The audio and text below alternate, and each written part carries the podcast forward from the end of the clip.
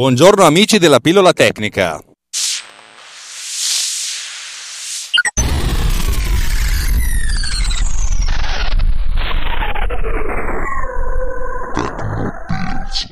Antonio Saioni, meno spero che si pronunci così, mi ha contattato sul super gruppo di Telegram, telegram.me slash technopillsriot, una sorta di, di, sua perplessità su quello che ho detto nella puntata che è uscita 3 novembre. Chissà che giorno è oggi. Vabbè, insomma, giovedì. Ascoltiamo quello che ha da dirci. Alex and Technopillers, ciao. La cosa che dicevo era questa.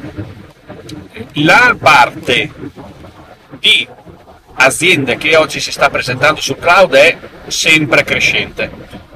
Ce ne sono ormai da, già da molti, da molti anni, quindi no. io devo essere sincero, non lo conosco, te lo dico in tutta sincerità. Eh, ho e conosco altre soluzioni simili o comunque di mercato. Quello che volevo dire è un'altra cosa ed è appoggiarsi a soluzioni in cui non solo c'è la componente economica come componente di riferimento, il fatto che mi costi meno di altri servizi o mi costi di meno rispetto, so, a Google Drive o Amazon eh, o, o, o Azure, qual è il problema? Dall'altra parte, spesso queste società qui hanno eh, dei piani di investimento particolari, non sempre sono in grado di sostenerli. Quindi ci si trova, ed è una cosa che è già capitata, eh, ne parlavano anche qualche puntata fa i, i signori i, i podcastisti di, di, di, di Digitalia che eh, queste aziende potrebbero considerare non sostenibile più il loro investimento, non sostenibile più il loro piano di investimento, quindi conseguentemente dal giorno dopo decidere che Backblaze non esiste più. Qual è il problema? In questa situazione qua ti trovi con due grosse situazioni. La prima è o non sono più in grado di raccogliere o recuperare i miei dati, due, sono obbligato a scaricare i dati chiaramente con dei costi, eh, perché altrimenti Backblaze dal giorno dopo scompare. Dall'altra parte, quindi in questo caso, scusami, dall'altra parte, quindi in questo caso diventa importante sottolineare una cosa. Qualche volta scegliere un eh, main vendor come Azure, io ex Microsoft, quindi io ti parlerei comunque solo di Azure, però ti dico anche Amazon. E purtroppo, e lì invece io non lo farei mai, Google, ti assicura dietro un investimento nel tempo, perché sono aziende che hanno investito alcuni miliardi di dollari su questo genere di tecnologie, e ti certificano che queste nei prossimi 5, diciamo 5-10 anni, 5 anni sicuri, non butteranno via e non diranno ah scherzavamo da domani non facciamo più Azure. Questa era o Amazon o Google, Google Drive. Questa era la mia considerazione. Ecco il, la cosa che dicevo, cioè non guardare puramente al, al costo di trasferimento, al costo di download e su quello ci sta. La cosa che secondo me è proprio da sottolineare è il fatto che in quest'ambito qui ci sia una territorialità. Questo è importante allora, se cominciamo a ragionare sulla territorialità, cominciamo già a escludere Google, perché in ambito europeo, in ambito non, ci, non ha data center locali, rimane solo eh, Amazon e Azure. Se vuoi avere un livello di qualità del servizio particolarmente elevato, hai solo questi due fornitori. È chiaro che dovrai pagare qualcosa di più. Poi la modalità, come dici tu, per cui gestire questi costi, come metterli in campo e come farli pagare al tuo cliente, su questo concordo, ci possono essere svariate opportunità, svariate modalità. Io, come dire, faccio il venditore eh, da qualche anno, mettiamola così. Il buon Walter mi conosce e sa che quando parlo di vendita forse forse cavolate non ne dico.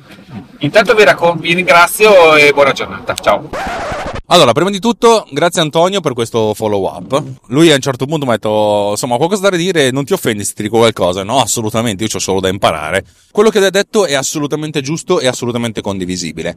Infatti io quando ho parlato di Backblaze, la mia è stata un'idea, come dire, sarebbe interessante farlo, e questi sono i prezzi.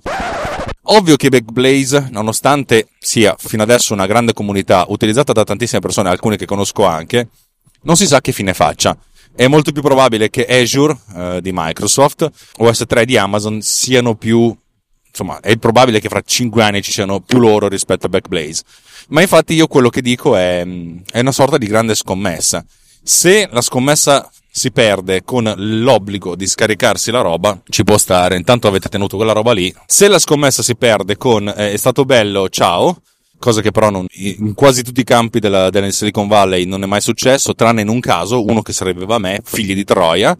Questo, questo, è un problema. Questo è un problema forte. E questo ci riporta all'eventualità di fare un backup eh, online, in modo che sia accedibile sempre, e un eventuale backup su un hard disk interno eh, attaccato alla bisogna, che però appunto ha dei costi leggermente più bassi, però anche quella è una scommessa. Secondo me si possono fare entrambe le cose.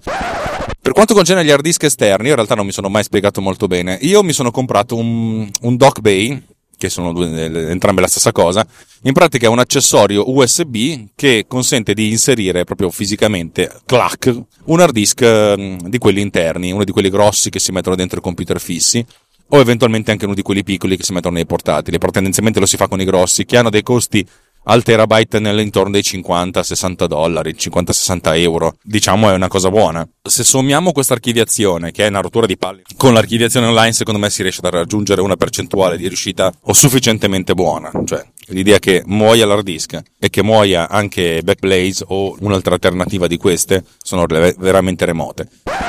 Comunque, ripeto, mi piace il fatto che ci sia questa sorta di follow up di, di discussione. Io non ho molto da insegnare. Le poche cose che so magari ve le racconto, ma non credo che debbano essere prese come verità assolute, anzi, nel senso, sono ben contento se qualcuno mi dice guarda che si può fare di meglio e così imparo una cosa nuova. Io continuo a dire che sono arrivato in questa vita per imparare e per eventualmente mettere in atto le cose che ho imparato. Per adesso mi sto concentrando più sulla prima, anche se sono anziano. L'altra cosa che ci dice il buon eh, Antonio, dove questi dati vanno a finire e in che mani. Questo però mi sembra di averlo spiegato la volta scorsa, eh, dipende molto dal livello di sensibilità dei dati stessi. Ne ha parlato anche Walter Vannini nel suo podcast della differenza tra dati sensibili e dati critici, a me non mi sembra che, che ne abbia parlato lui. In questo caso non si tratta di dati sensibili mm, né di dati critici. I dati critici è ovvio che uno se li deve tenere stretti stretti.